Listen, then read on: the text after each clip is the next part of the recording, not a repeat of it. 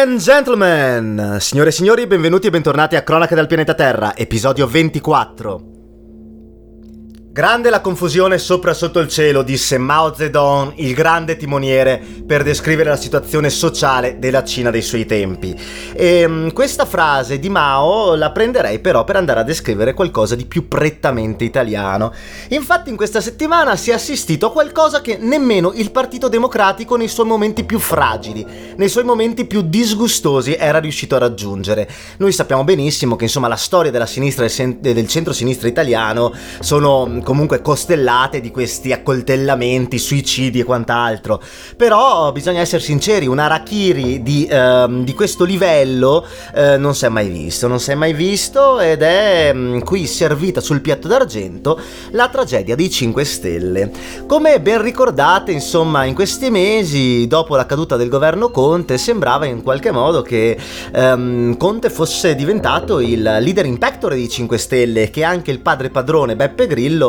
fosse d'accordo nel formalizzare questa nuova leadership per ricostruire, rinnovare il Movimento 5 Stelle con un'idea di alleanza strutturale con il Partito Democratico e con il centrosinistra vario e generale. E, ehm, il problema è che non è proprio andata così, nel senso che in questa settimana numero 24 delle cronache è successo il disastro. Il disastro perché Beppe Grillo non ha accettato mm, quelli che sono stati, non vorrei nemmeno chiamarli diktat, ma quelle che sono state le indicazioni di Giuseppe Conte, ex premier, lo ricordo perché um, ormai sono mesi che governa Draghi e ci dimentichiamo il passato. E um, Grillo ha perso la Trebisonda, eh, Grillo sembra quasi stia azionando un tasto della follia alimentato ad ego che lo sta facendo perdere la, la connessione con la realtà. E, um, basti pensare al video in cui tentò di difendere il figlio della accuse di stupro, nel senso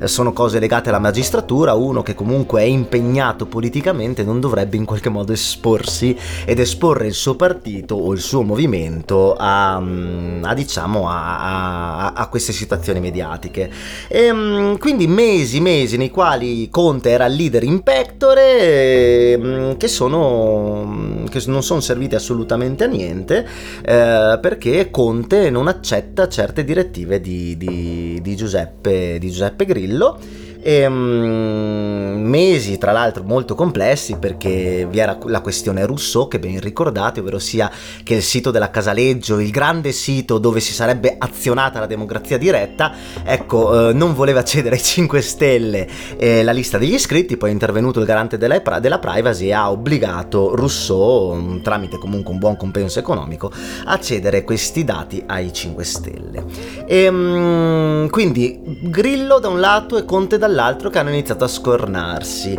Conte ha fatto una conferenza stampa nella quale ha essenzialmente detto che il 28 febbraio c'era stato un incontro fra Conte, Grillo, Di Maio e tutti i parlamentari 5 Stelle nelle quali fondamentalmente ehm, si era deciso per una ricostruzione, per una ripartenza. Conte aveva espresso in quella, in quella riunione le, i suoi dubbi su certe ambiguità dei 5 Stelle, ambiguità come il rapporto con la Casaleggio e ha detto che era necessario in qualche modo rivoltare il calzino, quindi ehm, creare una sorta di nuovo 5 Stelle nella quale i valori dovevano rimanere gli stessi, ovvero sia mh, la lotta alle disuguaglianze, ehm, eh, la democrazia partecipata, ehm, l'ecologia, la sostenibilità, la digitalizzazione, però al tempo stesso dovevano essere superati certi meccanismi che frenavano l'evoluzione di 5 Stelle. E, ehm, Conte a quel tempo espresse anche la necessità per i 5 Stelle di darsi in qualche modo una, un vestito europeo, una nuova sensibilità internazionale, che quindi era necessario stare sui propri valori, essere saldi sui propri valori, però rinnovare in senso sia comunicativo sia soprattutto strutturale in quello che era la gestione del potere interno. E infatti mm, lui ha detto che ha creato e ha sviluppato in tutti questi mesi uno statuto con ruoli, pesi e contrappesi, con organi, comitati per far sì che il Movimento 5 Stelle diventasse ehm, quello che non voleva diventare, ovvero sia un vero e proprio partito. Il problema qual è stato? Che eh, Beppe Grillo um, ha detto che secondo lo statuto eh, formalizzato da Conte la sua, figura, la sua figura avrebbe avuto molto meno peso e, um, e quindi Grillo ha uh, criticato questo statuto, questa, questo testo dicendo che che era un testo definibile e ascrivibile al 600, che mm, era tutto quello che i 5 Stelle non dovevano diventare e che mm, non bisogna rincorrere i principi azzurri, in questo caso Conte, che Grillo, ricordo bene, chiamò anche l'elevato, e che quindi Conte è una persona che crea illusioni, che è una persona che pensa solo ai risvolti elettorali quando il problema principale all'interno dei 5 Stelle è essenzialmente organizzativo. E, mm, e Conte non ha alcuna esperienza in quel che è il campo dell'organizzazione e dell'innovazione. Peng! Detto a uno che comunque si è fatto comunque due governi diversi con maggioranze diverse, ma soprattutto ha governato il paese in quella che è la più grande crisi socio-economica economica dal dopoguerra. E, mm, e quindi Grillo, insomma, non ha accettato mm, questo, questa forma di leadership e di decisionismo da parte di Conte, con Grillo da un lato che dà Conte dell'incapace e Conte che mm, afferma che Grillo essenzialmente sta prendendo delle derive autoritarie che non sono sicuramente sane per il movimento. E in tutto ciò c'è il caos anche a livello parlamentare perché il Senato è più filo contiano, mentre il, la Camera è ben spaccata,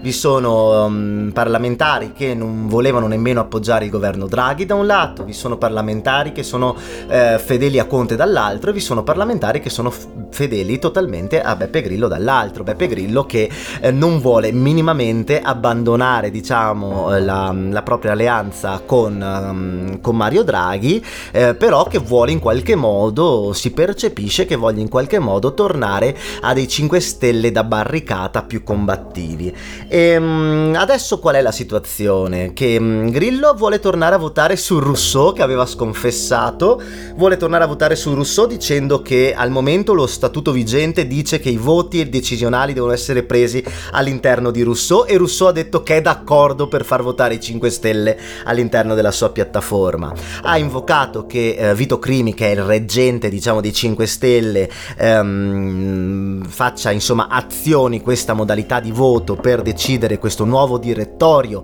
che andrà a, a gestire i 5 Stelle. Ehm, Crimi eh, è sconvolto, Crimi ha detto che lui non vuole applicare nessun tipo di ehm, rapporto con Rousseau e che è pronto anche a mollare i 5 Stelle. E si vocifera che moltissimi parlamentari siano pronti a, a fare dei gruppi autonomi a livello parlamentare, quindi siamo veramente alla scissione eh, dei 5 Stelle. Vedremo, vedremo perché il problema grande qual è? Che mh, gli esponenti più di spicco come Di Maio, Patuanelli o Fico eh, stanno cercando di mediare le due posizioni ehm, ed è difficile però eh, far sì che queste due posizioni coincidano, soprattutto quando hai due eh, galli nel pollaio. Eh, Grillo non sembra voler mollare, anzi dice che lui in realtà ah, si è espresso così semplicemente perché vuole essere visionario, vuole rimanere il garante, vuole essere colui che parla delle innovazioni e vuole essersi, sentirsi in qualche modo libero di poter dare il suo contributo ai 5 Stelle e secondo lui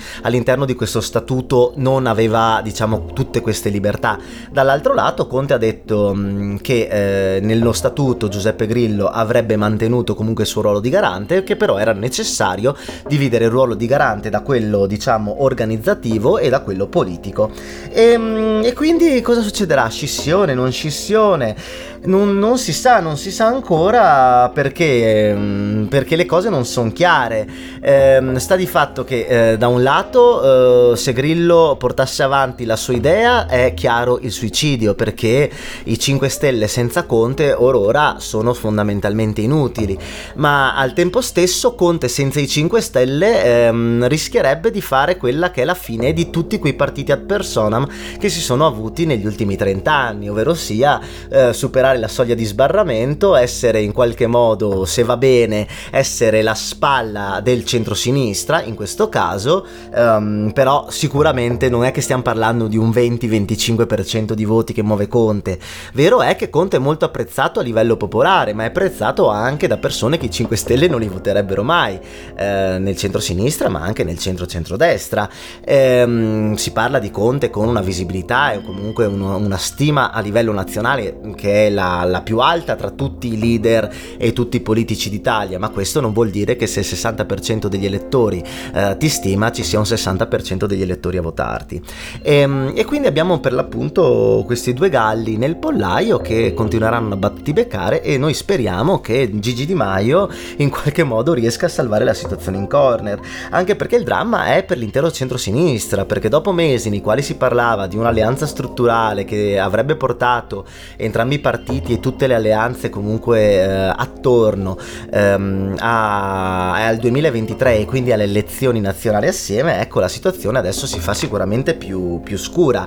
E, ehm, mh, il dramma è che se eh, ci fosse una scissione, ci fossero litigi e mh, si frantumasse in atomi, in atomi scusate, questa che è la, la forza elettorale dei 5 Stelle, parliamo di un 15-16%, eh, possiamo già dire che nel 2023, a meno di, non, uh, di cataclismi inaspettati, il centrodestra vincerà le elezioni, perché al momento 20 più 20 più 8 fa il 48% e siamo quasi a maggioranza assoluta solo nell'alleanza di centrodestra dei principali tre partiti, poi usciranno i Toti, usciranno i Brugnaro, uscirà qualche democristiano a caso e quindi se le cose rimangono come sono adesso è molto facile che il centrodestra vinca a, a man basse le prossime, le prossime elezioni. Conte dal lato suo dice che il progetto non è naftalina, che il progetto è ancora in piedi, che è dispiaciuto eh, per una comunità politica che è stata mortificata dalle parole e dalle scelte di Beppe Grillo e mm, io spero che ascolti le, i piccoli consigli provenienti dal nord Veneto, quelli del sottoscritto, che sono non fare niente,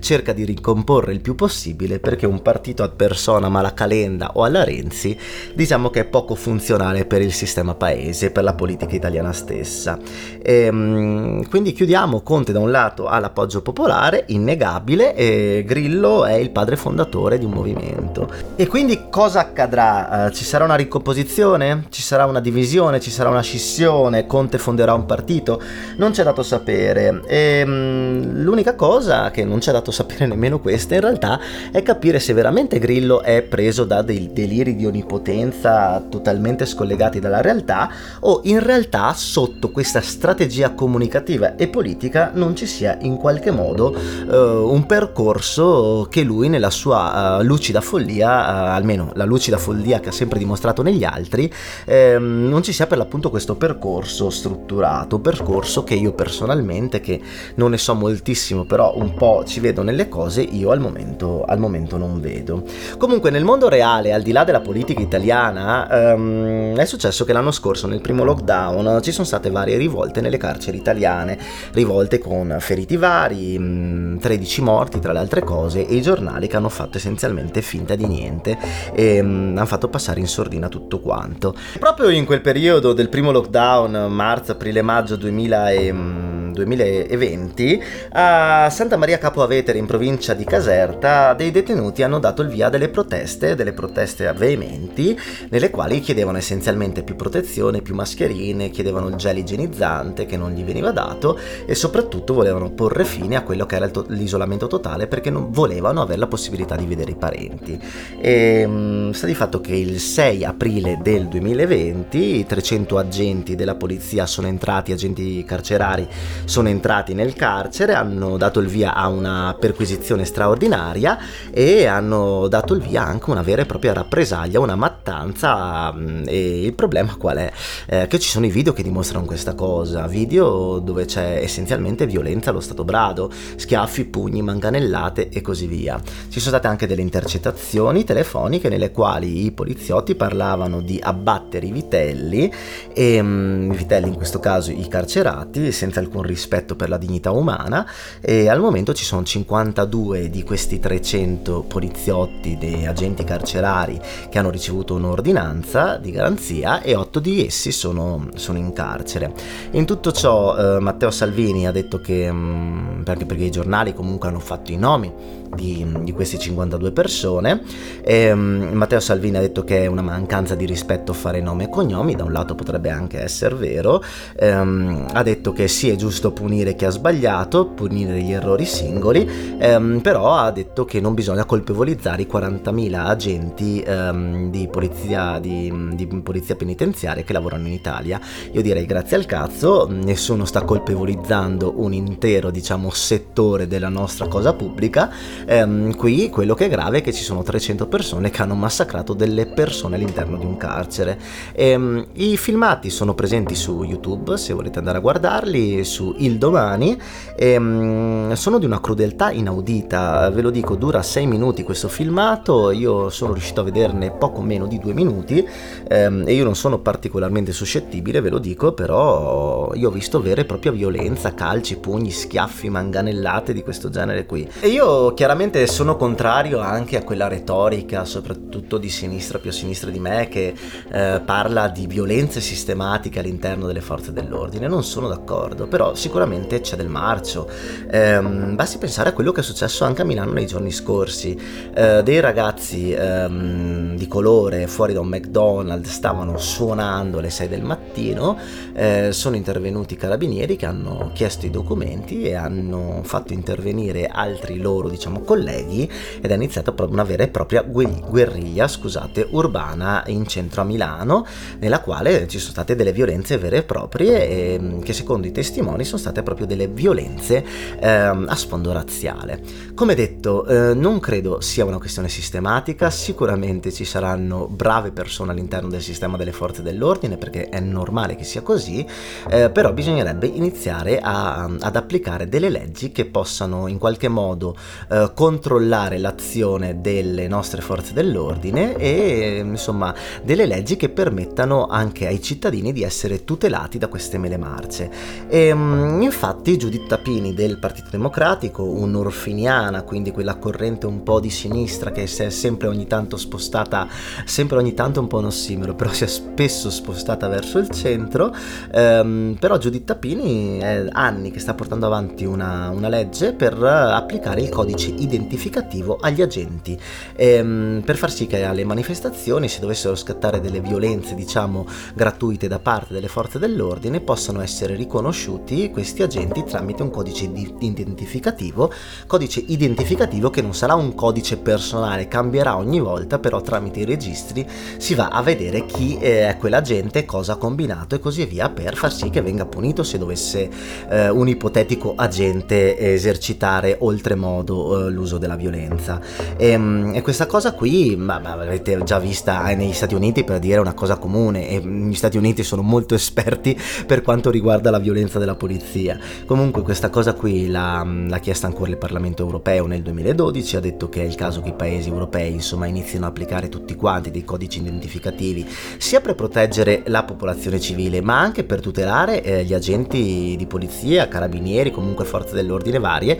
tutelare anche loro stessi stessi. E ehm, in tutto ciò in Parlamento si sta discutendo anche dell'installazione di body cam, quindi di piccole telecamerine che possano in qualche modo implementare alle forze dell'ordine, che possano in qualche modo filmare ciò che avviene durante perquisizioni, fermi e cose di questo genere qua. Questo non vuol dire che la violenza ehm, finisce così, perché il caso di Floyd fa vedere che comunque body cam ve n'erano di tutti i tipi e Floyd è stato ammazzato, ma così come altri casi negli Stati Uniti. Chiaro chiaro è che un agente con una body cam e un codice identificativo può tutelare la sua azione, diciamo, lavorativa di ehm, protezione dell'ordine pubblico e della legge, dall'altra parte un cittadino sa che eh, può sentirsi più protetto perché quella persona che ha davanti può in qualche modo essere riconosciuta anche dietro al manganello, anche dietro alla divisa e anche dietro al, al casco. Chiaramente il centrodestra ha detto no, eh, soprattutto Forza Italia ha detto no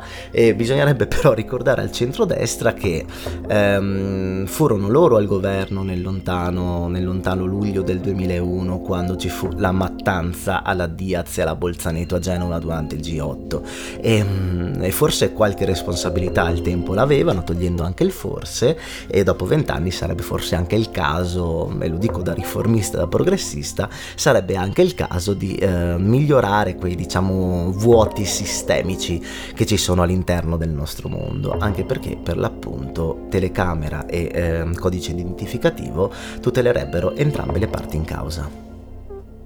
Ma se grande è la confusione sopra e sotto il cielo in, all'interno del, del, Movimento 5 Stelle, sicuramente non vi è confusione nel paese dove si è originato questo detto, ovvero sia nella Repubblica Popolare Cinese. Infatti il uh, primo luglio di quest'anno c'è, stata, c'è, stato il centenario della nascita del Partito Comunista Cinese. Ci sono state celebrazioni al, allo stadio Nido di Rondine di Pechino con oltre 70.000 persone presenti, i vertici del partito e dello Stato, chiaramente presente il buon Xi Jinping. E mh, durante queste esibizioni, coreografie, mh, canti, proiezioni varie eh, si è ripercorsa essenzialmente la storia recente del paese, la storia recente della Cina dall'invasione giapponese alla guerra civile, alla nascita della Repubblica Popolare, l'era Mao, eh, la crescita e poi chiaramente l'arrivo di Xi Jinping, l'avvento vorrei dire quasi di Xi Jinping fino alla questione Covid e diciamo lo sforzo dello Stato nel resistere alla pandemia.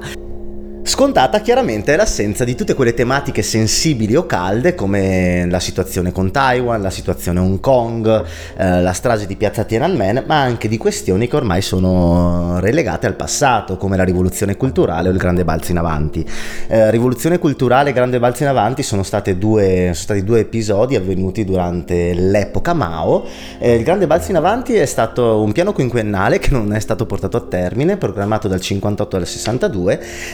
nel quale Mao essenzialmente esagerò con le prospettive e le aspettative. Eh, lui pensò infatti di eh, poter in qualche modo riuscire a sviluppare il paese sia in ambito eh, agricolo sia in ambito industriale e mh, mm, parlò anche di, di poter superare eh, il Regno Unito come produzione industriale eh, di acciaio, ma la cosa non avvenne, anzi il paese dopo tre anni era essenzialmente sull'orlo del baratro eh, perché non riuscì né a industrializzarsi e mh, mm, il piano agricolo fu un totale fallimento. Eh, fondamentalmente si crearono grandi comuni agricole eh, che dovevano produrre in base alle richieste di Pechino eh, però problemi di corruzione, problemi di ehm, essenzialmente anni sbagliati a livello di, mm, di raccolti, ehm, carestie varie ed eventuali portarono alla morte, e oltre a catastrofi come esondazioni varie,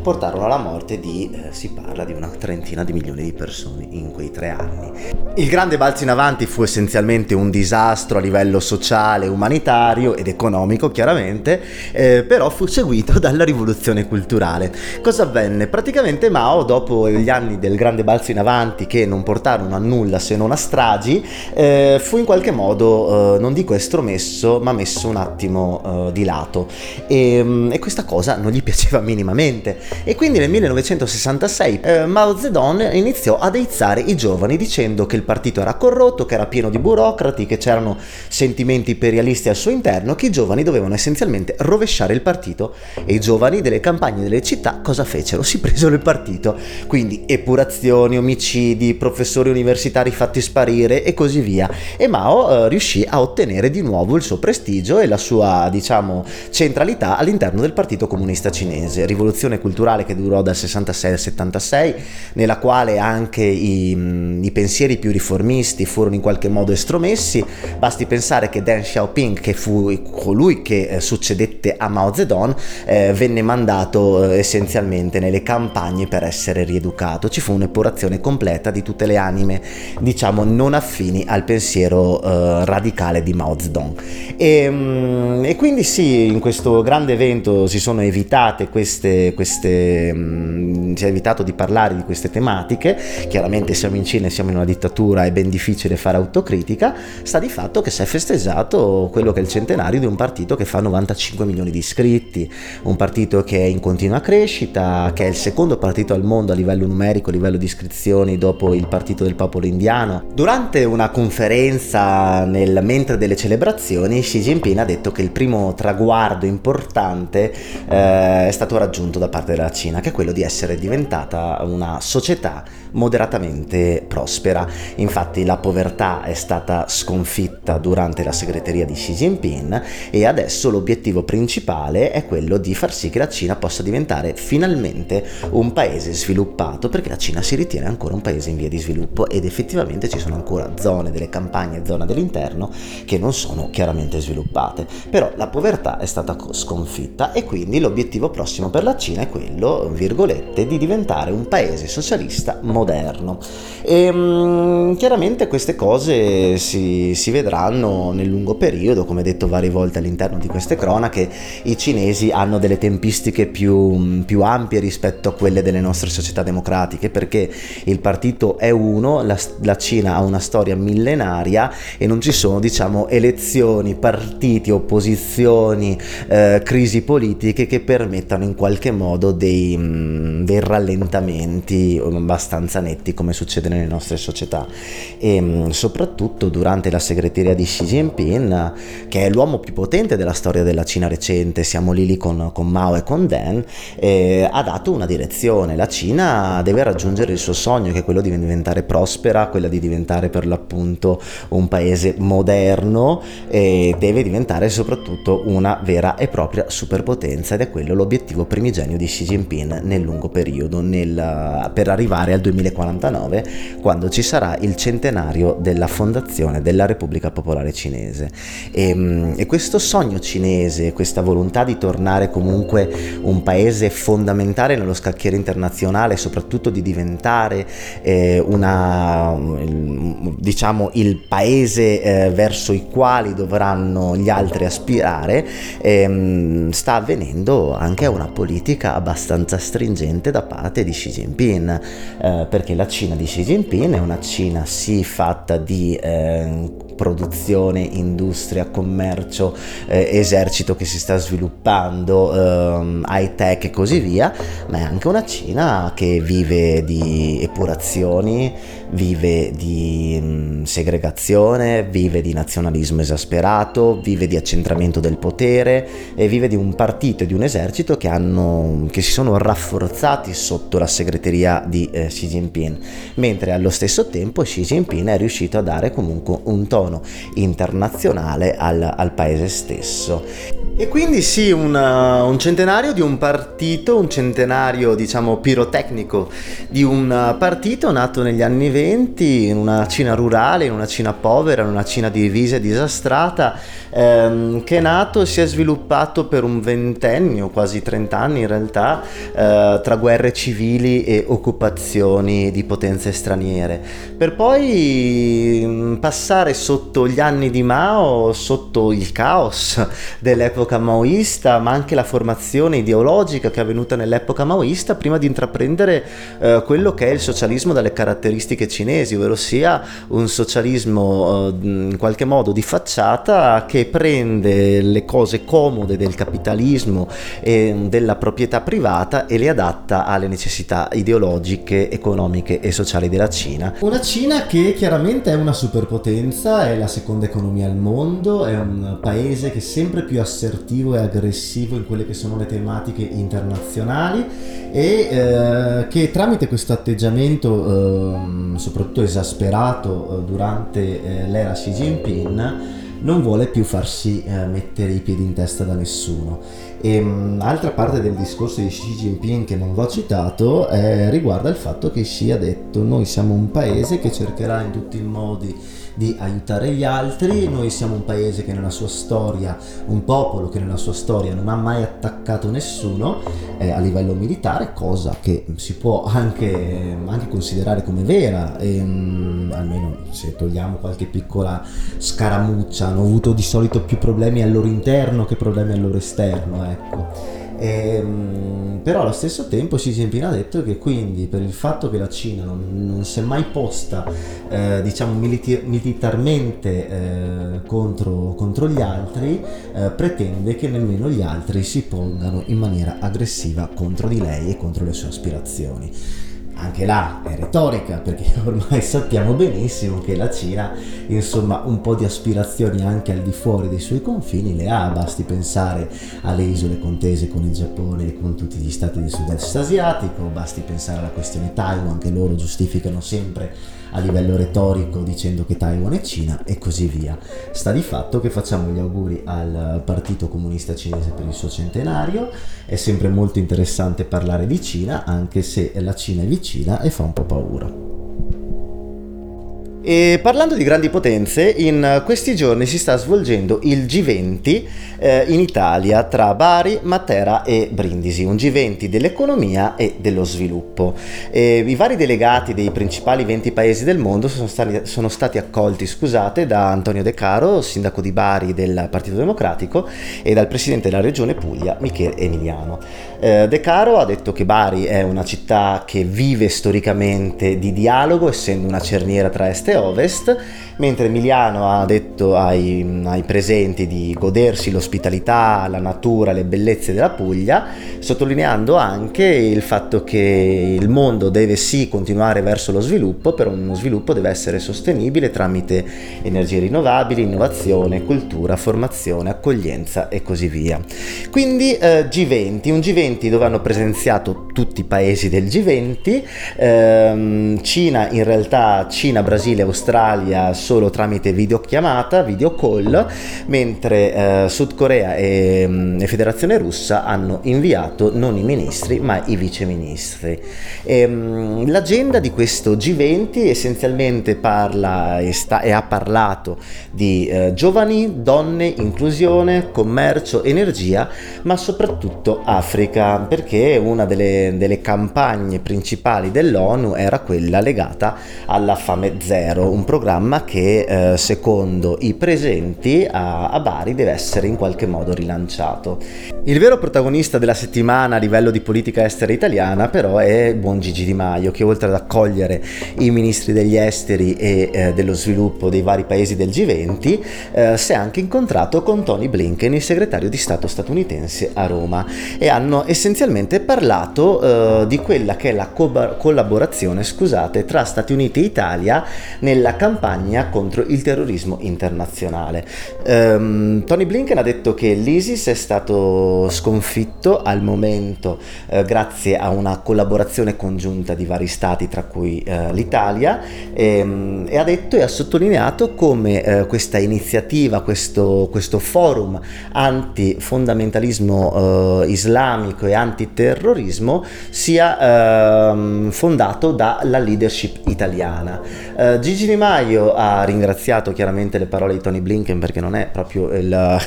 non è proprio comune sentirsi mh, definiti come leader nell'affrontare il terrorismo internazionale. Comunque Gigi Di Maio ha, definito, ha detto che bisogna avere un approccio comunque eh, ampio, olistico contro il terrorismo internazionale, dicendo che Daesh, quindi l'ISIS, è eh, sì eh, sconfitto militarmente, ma non è ancora sradicato, anche perché continua a lavorare eh, sotto traccia in Libia, in Siria, in Iraq. Ehm, Daesh ha inoltre dichiarato Di Maio, è anche presente in varie aree dell'Africa ed è per, quel, per questo che l'Africa è centrale eh, in, in, varie discussioni momentanee all'interno delle agende internazionali, perché il Daesh è presente in Nigeria, in Mali, in Mozambico, nel Corno d'Africa e che quindi è necessario lavorare in maniera congiunta, soprattutto con questo mm, rinnovato diciamo, impegno statunitense che stiamo vedendo eh, in, in questi ultimi mesi. E, um, poi Gigi Di Maio ha ribadito come um,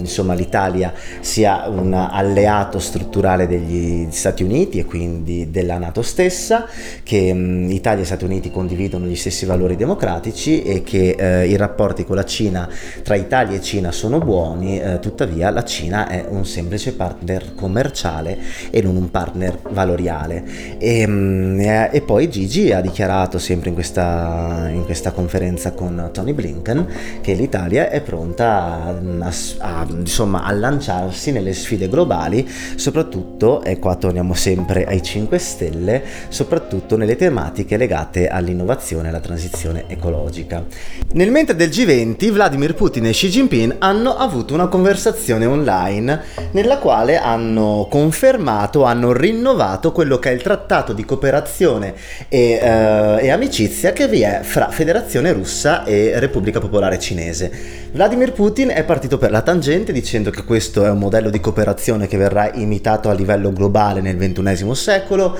che è un rapporto bilaterale come non se n'è mai visto al mondo e così via. E boh, fin là nel senso, in fin dei conti eh, la Cina e la Russia hanno degli interessi comuni che possono essere la situazione della, dell'Iran, quindi la questione nucleare, la pacificazione della Siria, la questione afghana, ehm, diciamo la Mm, pacificazione eh, della questione nordcoreana, eh, ma allo stesso tempo stiamo parlando una da una parte c'è una potenza, dall'altra parte c'è uno Stato che si sente potenza e, ehm, e non lo è, e non lo è, e questa è la Russia. Eh, perché dico così? Perché nei nostri occhi la Russia rimane ancora il nemico. Eh, la Russia è uno Stato potentissimo a livello militare che continua comunque a premere su eh, aree di nostro interesse che sono quella del Medio Oriente e quella diciamo dei confini orientali dell'Unione Europea.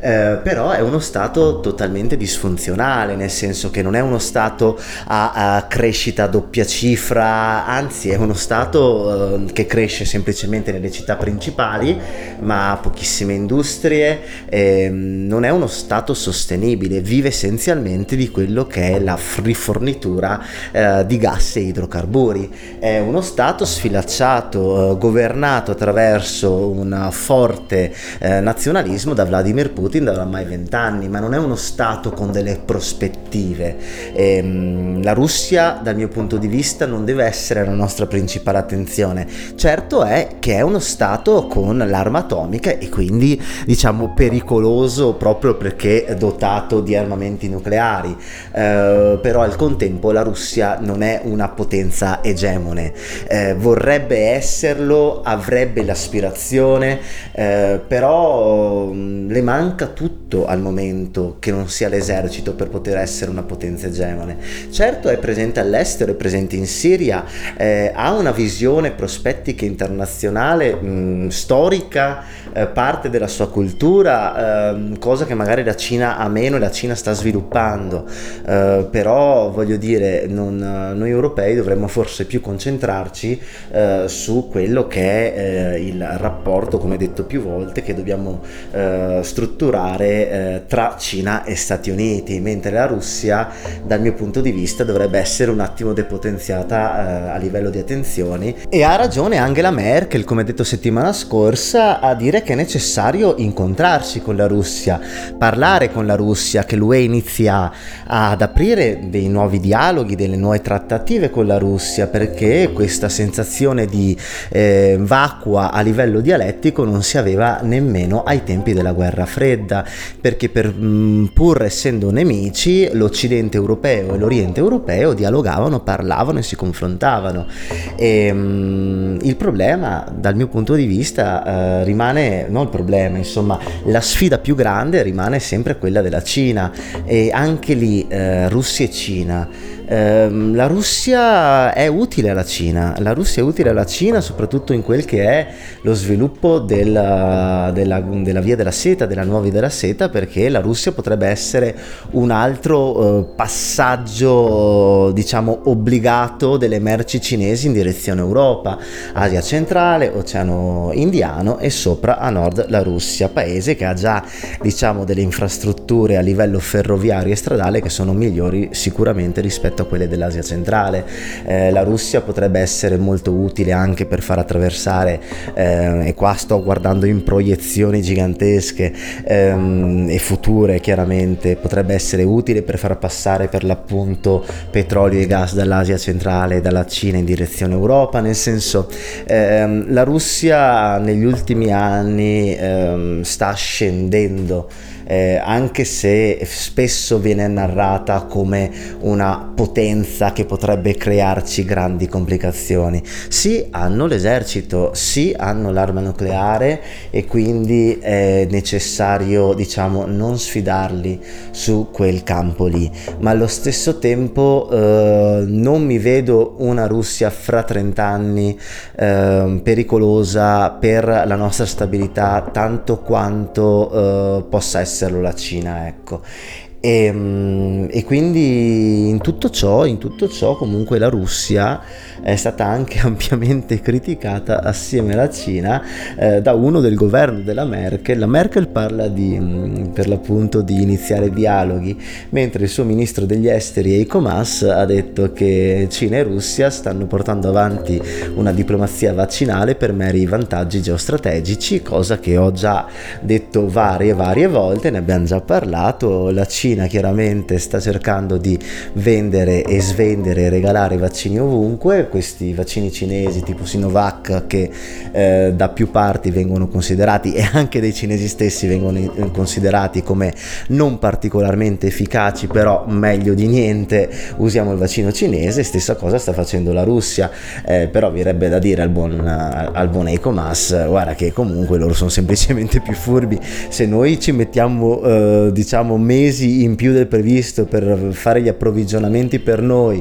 e non siamo in grado nemmeno di riuscire a rifornire, eh, rifornire l'Africa che potrebbe essere anche molto utile eh, per ver- questioni varie ed eventuali come quello del riposizionamento dell'Europa nel futuro nell'asse e nell'ottica di uno scontro diciamo eh, egemonico con, con, la Cina ecco sono un po', sono un po affari nostri ecco. Ma allo stesso tempo parlando di, parlando di vaccini fa ridere che cioè non fa ridere rido per non piangere perché eh, Putin dice che il vaccino russo, lo Sputnik, è efficace, ehm, che non è tragico e pericoloso come Pfizer o AstraZeneca eh, però al momento diciamo che in Russia ci sono solo 23 milioni di vaccinati, eh, stiamo parlando di un settimo della popolazione e soprattutto il caos coronavirus eh, è ancora ampiamente presente nella società, nel senso che eh, ci sono di media 600 morti al giorno, sono i numeri più alti da inizio pandemia, non sto scherzando,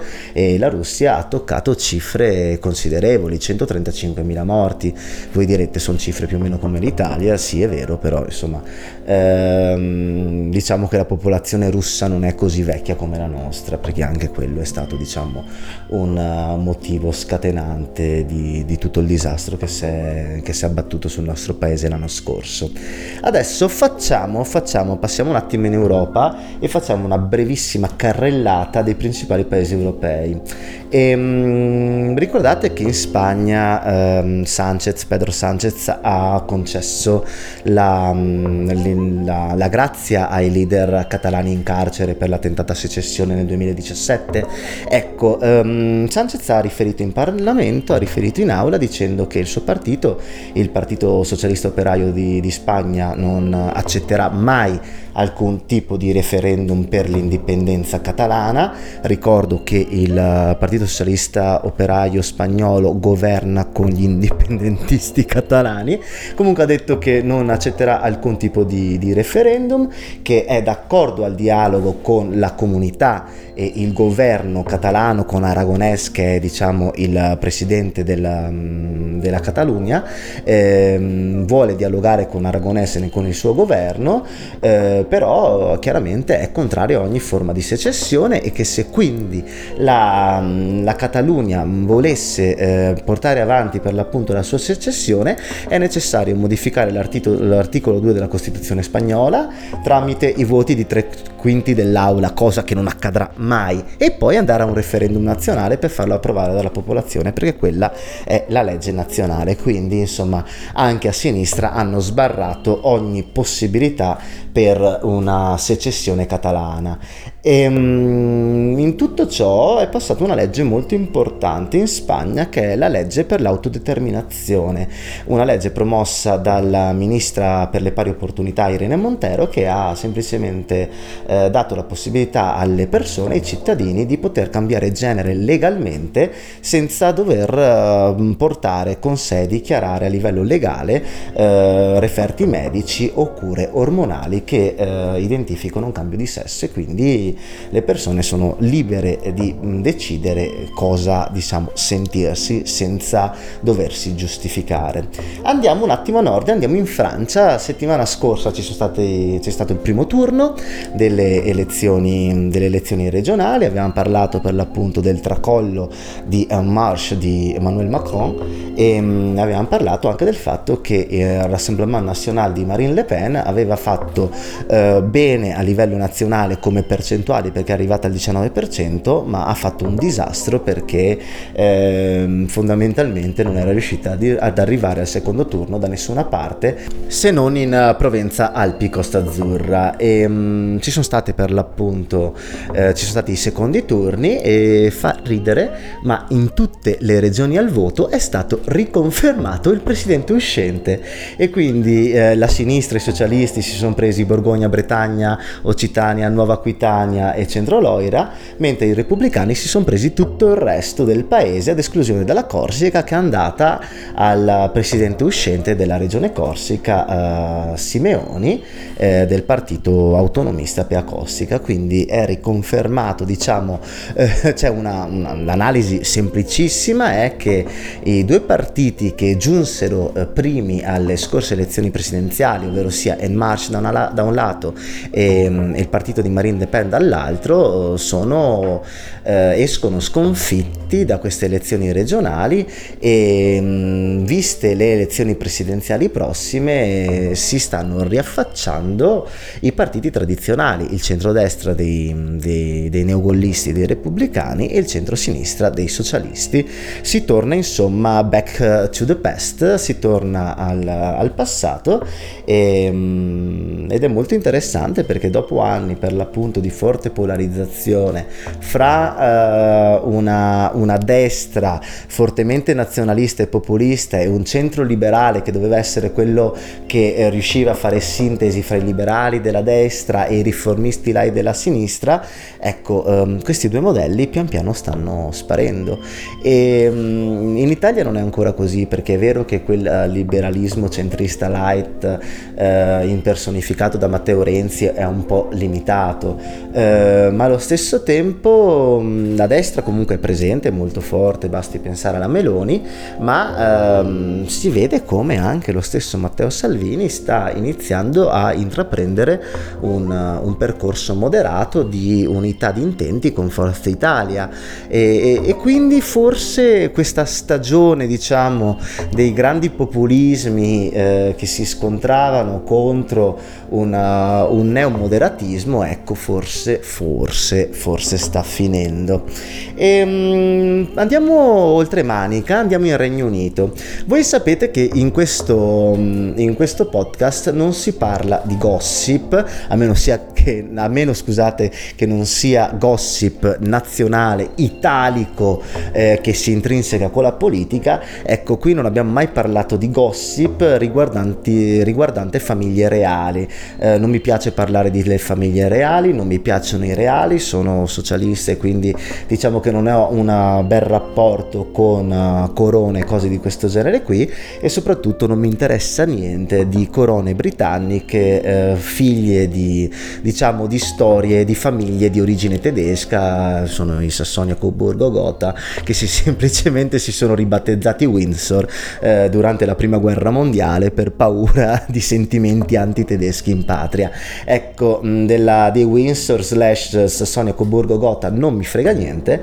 eh, però mi interessa in realtà qualcosa di, eh, di politico che sconvolge un po' quello che è il governo di Boris Johnson perché delle telecamere hanno immortalato il, il ministro della, della sanità Mac Hancock ehm, che essenzialmente durante la pandemia eh, stava abbracciando e si stava baciando con uh, l'amante Gina Coladangelo eh, in, un, in pieno periodo di distanziamento sociale. E quindi il ministro della sanità che eh, faceva conferenze chiedendo alle persone di stare distanti il più possibile ecco eh, si faceva insomma l'amante davanti alle telecamere. E, ehm, il casino però non è nato dal fatto che insomma Matt Hancock e, la, e Gina Coladangelo si facessero gli affari propri. Cioè alla fine Fedi frago lui Fedi fraga lei chi se ne frega. Ma il problema grande il problema grande qual è stato? Che il buon Matt Hancock ha assunto, ha assunto Gina Coladangelo ricordiamo sua amante come, come consulente all'interno del Ministero della Sanità. E quindi babam ragazzi un caos totale. Possiamo affermare qui davanti al nostro microfono eh, che mm, diciamolo gli inglesi ormai ci hanno superato totalmente per livelli di, eh, di follia politica e, del, e, livelli di ridicolo perché tra Brexit, Cameron, uh, Theresa May e anche Boris Johnson in parte insomma ci hanno superato ampiamente. Però possiamo dirlo in maniera netta e decisa che ormai il globo si sta italianizzando la politica globale si sta italianizzando il che è uno spettacolo da narrare da analizzare da studiare eh, però è un po', è un po pericoloso nel, nel lungo periodo. Sta di fatto che Matt Hancock all'inizio ha detto mi dispiace eh, mi dispiace scusate e Boris Johnson ha detto va bene nessun problema tranquillo sono cose che succedono poi però l'opinione pubblica ha iniziato a spingere soprattutto perché questo si era assunto l'amante al ministero e quindi Matt Hancock eh,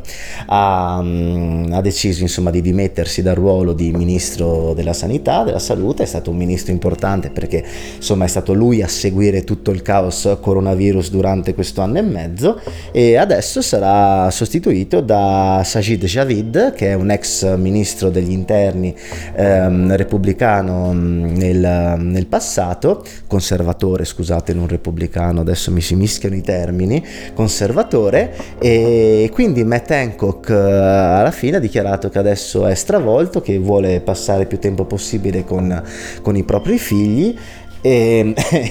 e, non con Gina Coladangelo. Eh, vabbè, insomma, l'amore, l'amore non ha età, non ha spazi e non ha nemmeno cimiteri. Comunque, parlando di un amico di Boris Johnson, andiamo un attimo nel, negli Stati Uniti perché Donald Trump è carichissimo, cioè non, sta, non, non vede l'ora che arrivi il 2022 per andare a elezioni midterm e riprendersi Camera e Senato. Infatti c'è, stata, c'è stato il primo comizio vero ufficiale di Donald Trump in in, Ohio in cui Trump ha detto che Joe Biden doveva andare al mare, che non doveva candidarsi, che manderà in rovina il paese e mm, che adesso il suo obiettivo è quello di riconquistare per l'appunto Camera e Senato perché dice che Biden è una catastrofe, che ha smantellato i confini, che sta accogliendo i migranti e, mm, e lui vuole, vuole salvare la, la, democrazia da questi democratici che hanno utilizzato eh, la scusa del coronavirus, la scusa della pandemia per rubargli le elezioni. Quindi abbiamo Donald super carico e veramente, guardate, ehm, è solo perché a me piace il caos, ma sarebbe divertentissimo vederlo tornare dalla porta di servizio.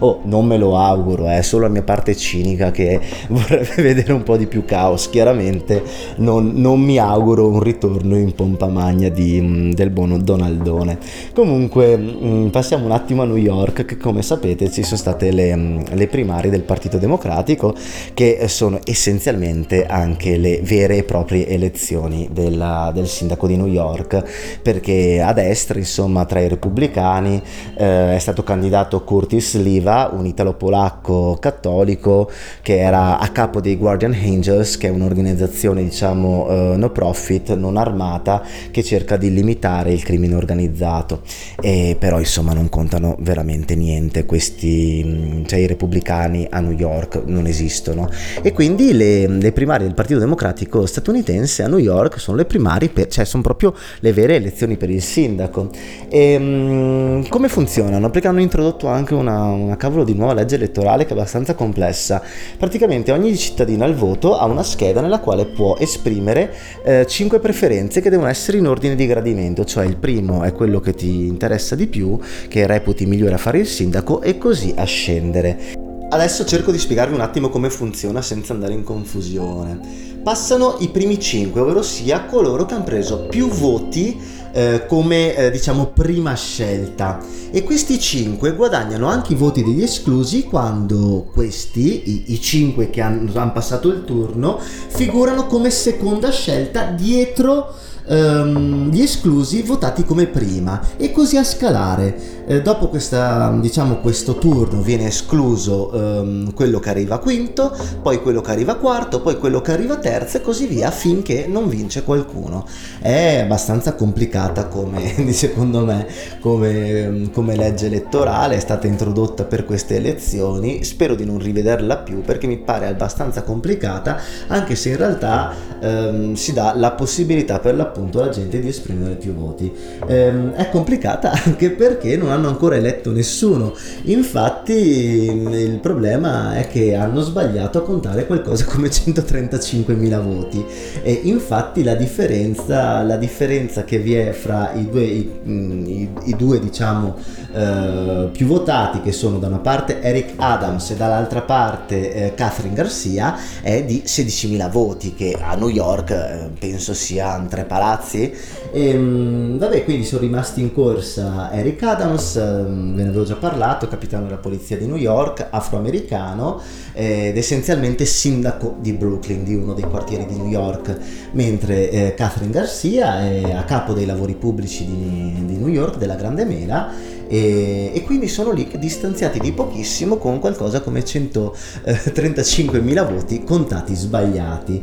E, mm, prossima settimana sicuramente avremo delle novità da parte, da parte newyorkese, spero di non dover più parlare di legge elettorale a New York perché ragazzi è veramente veramente complicata, almeno per il sottoscritto. E mm, dai, chiudiamo, chiudiamo, andiamo un attimo in Etiopia. Alcuni mesi fa vi parlai di quello scontro che stava avvenendo fra governo etiope alleato all'Eritrea contro i ribelli del fronte di liberazione del Tigray. E, um, praticamente è una guerra che eh, è iniziata ancora otto mesi fa eh, che sta provocando una catastrofe a livello umanitario perché eh, nel solo Tigray ci sono qualcosa come 2 milioni di sfollati, vi sono centinaia di migliaia di persone che sono scappate in Sudan e in tutto ciò secondo i dati di organizzazioni internazionali come l'UNICEF c'è qualcosa come un 30.000 bambini che sono a rischio morte per malnutrizione. Il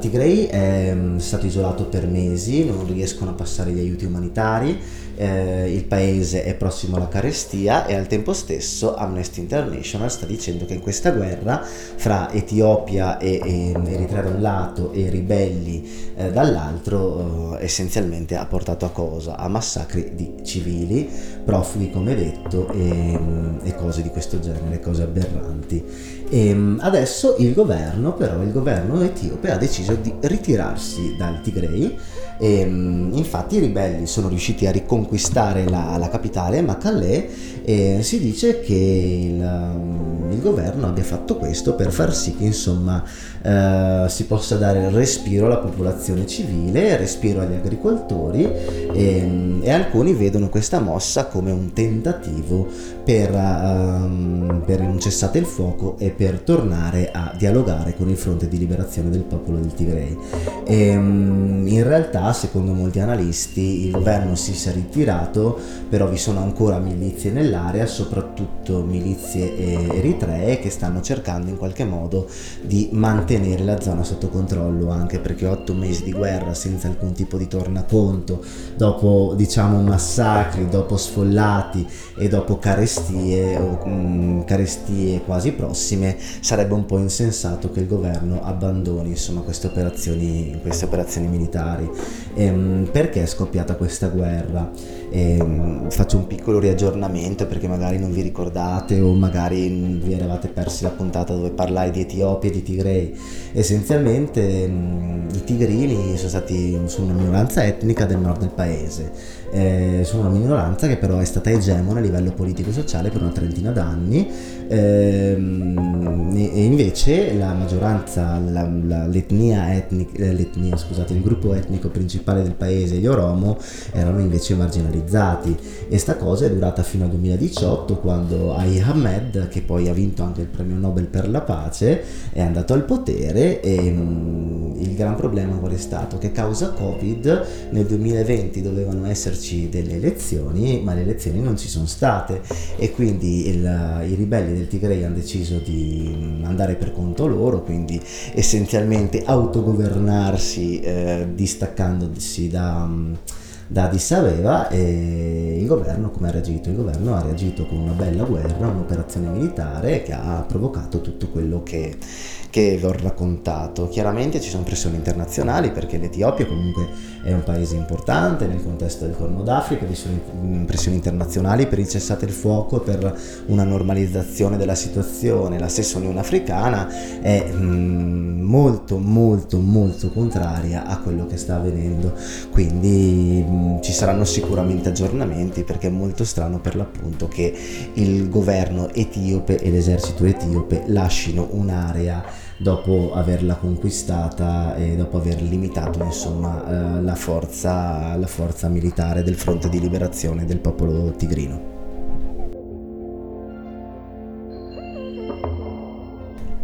Navigatrici e navigatori del pianeta Terra e delle nostre cronache, siamo giunti al termine e come sempre qui sotto sentite il brodo primordiale di Luca Digi dalla Gasperina. È stata una puntata, mm, lo dico in maniera molto candida, una puntata light, ma io penso che queste ultime puntate, almeno di strani sconvolgimenti, saranno abbastanza tiepide, eh, anche perché d'estate diciamo che i politici sono stufi, infatti si fanno i loro meeting, vanno a Matera, vanno a Bari, vanno a Brindisi, fanno tutte queste cose, ma voglia di lavorare è abbastanza scarna. Abbiamo avuto fortunatamente, fortunatamente i 5 Stelle che ci hanno regalato delle perle, delle, perla, delle perle per l'appunto appunto da registrare negli annali. E, ehm, io sono Michel Bortoluz, le cronache del pianeta Terra le trovate su Instagram come at cronache dal pianeta Terra, mentre su Facebook trovate le cronache sotto at pillole dal pianeta Terra. Io vi ringrazio, ci sentiamo la settimana prossima e chiudiamo come sempre e come al solito e come duopo con un bellissimo Aide!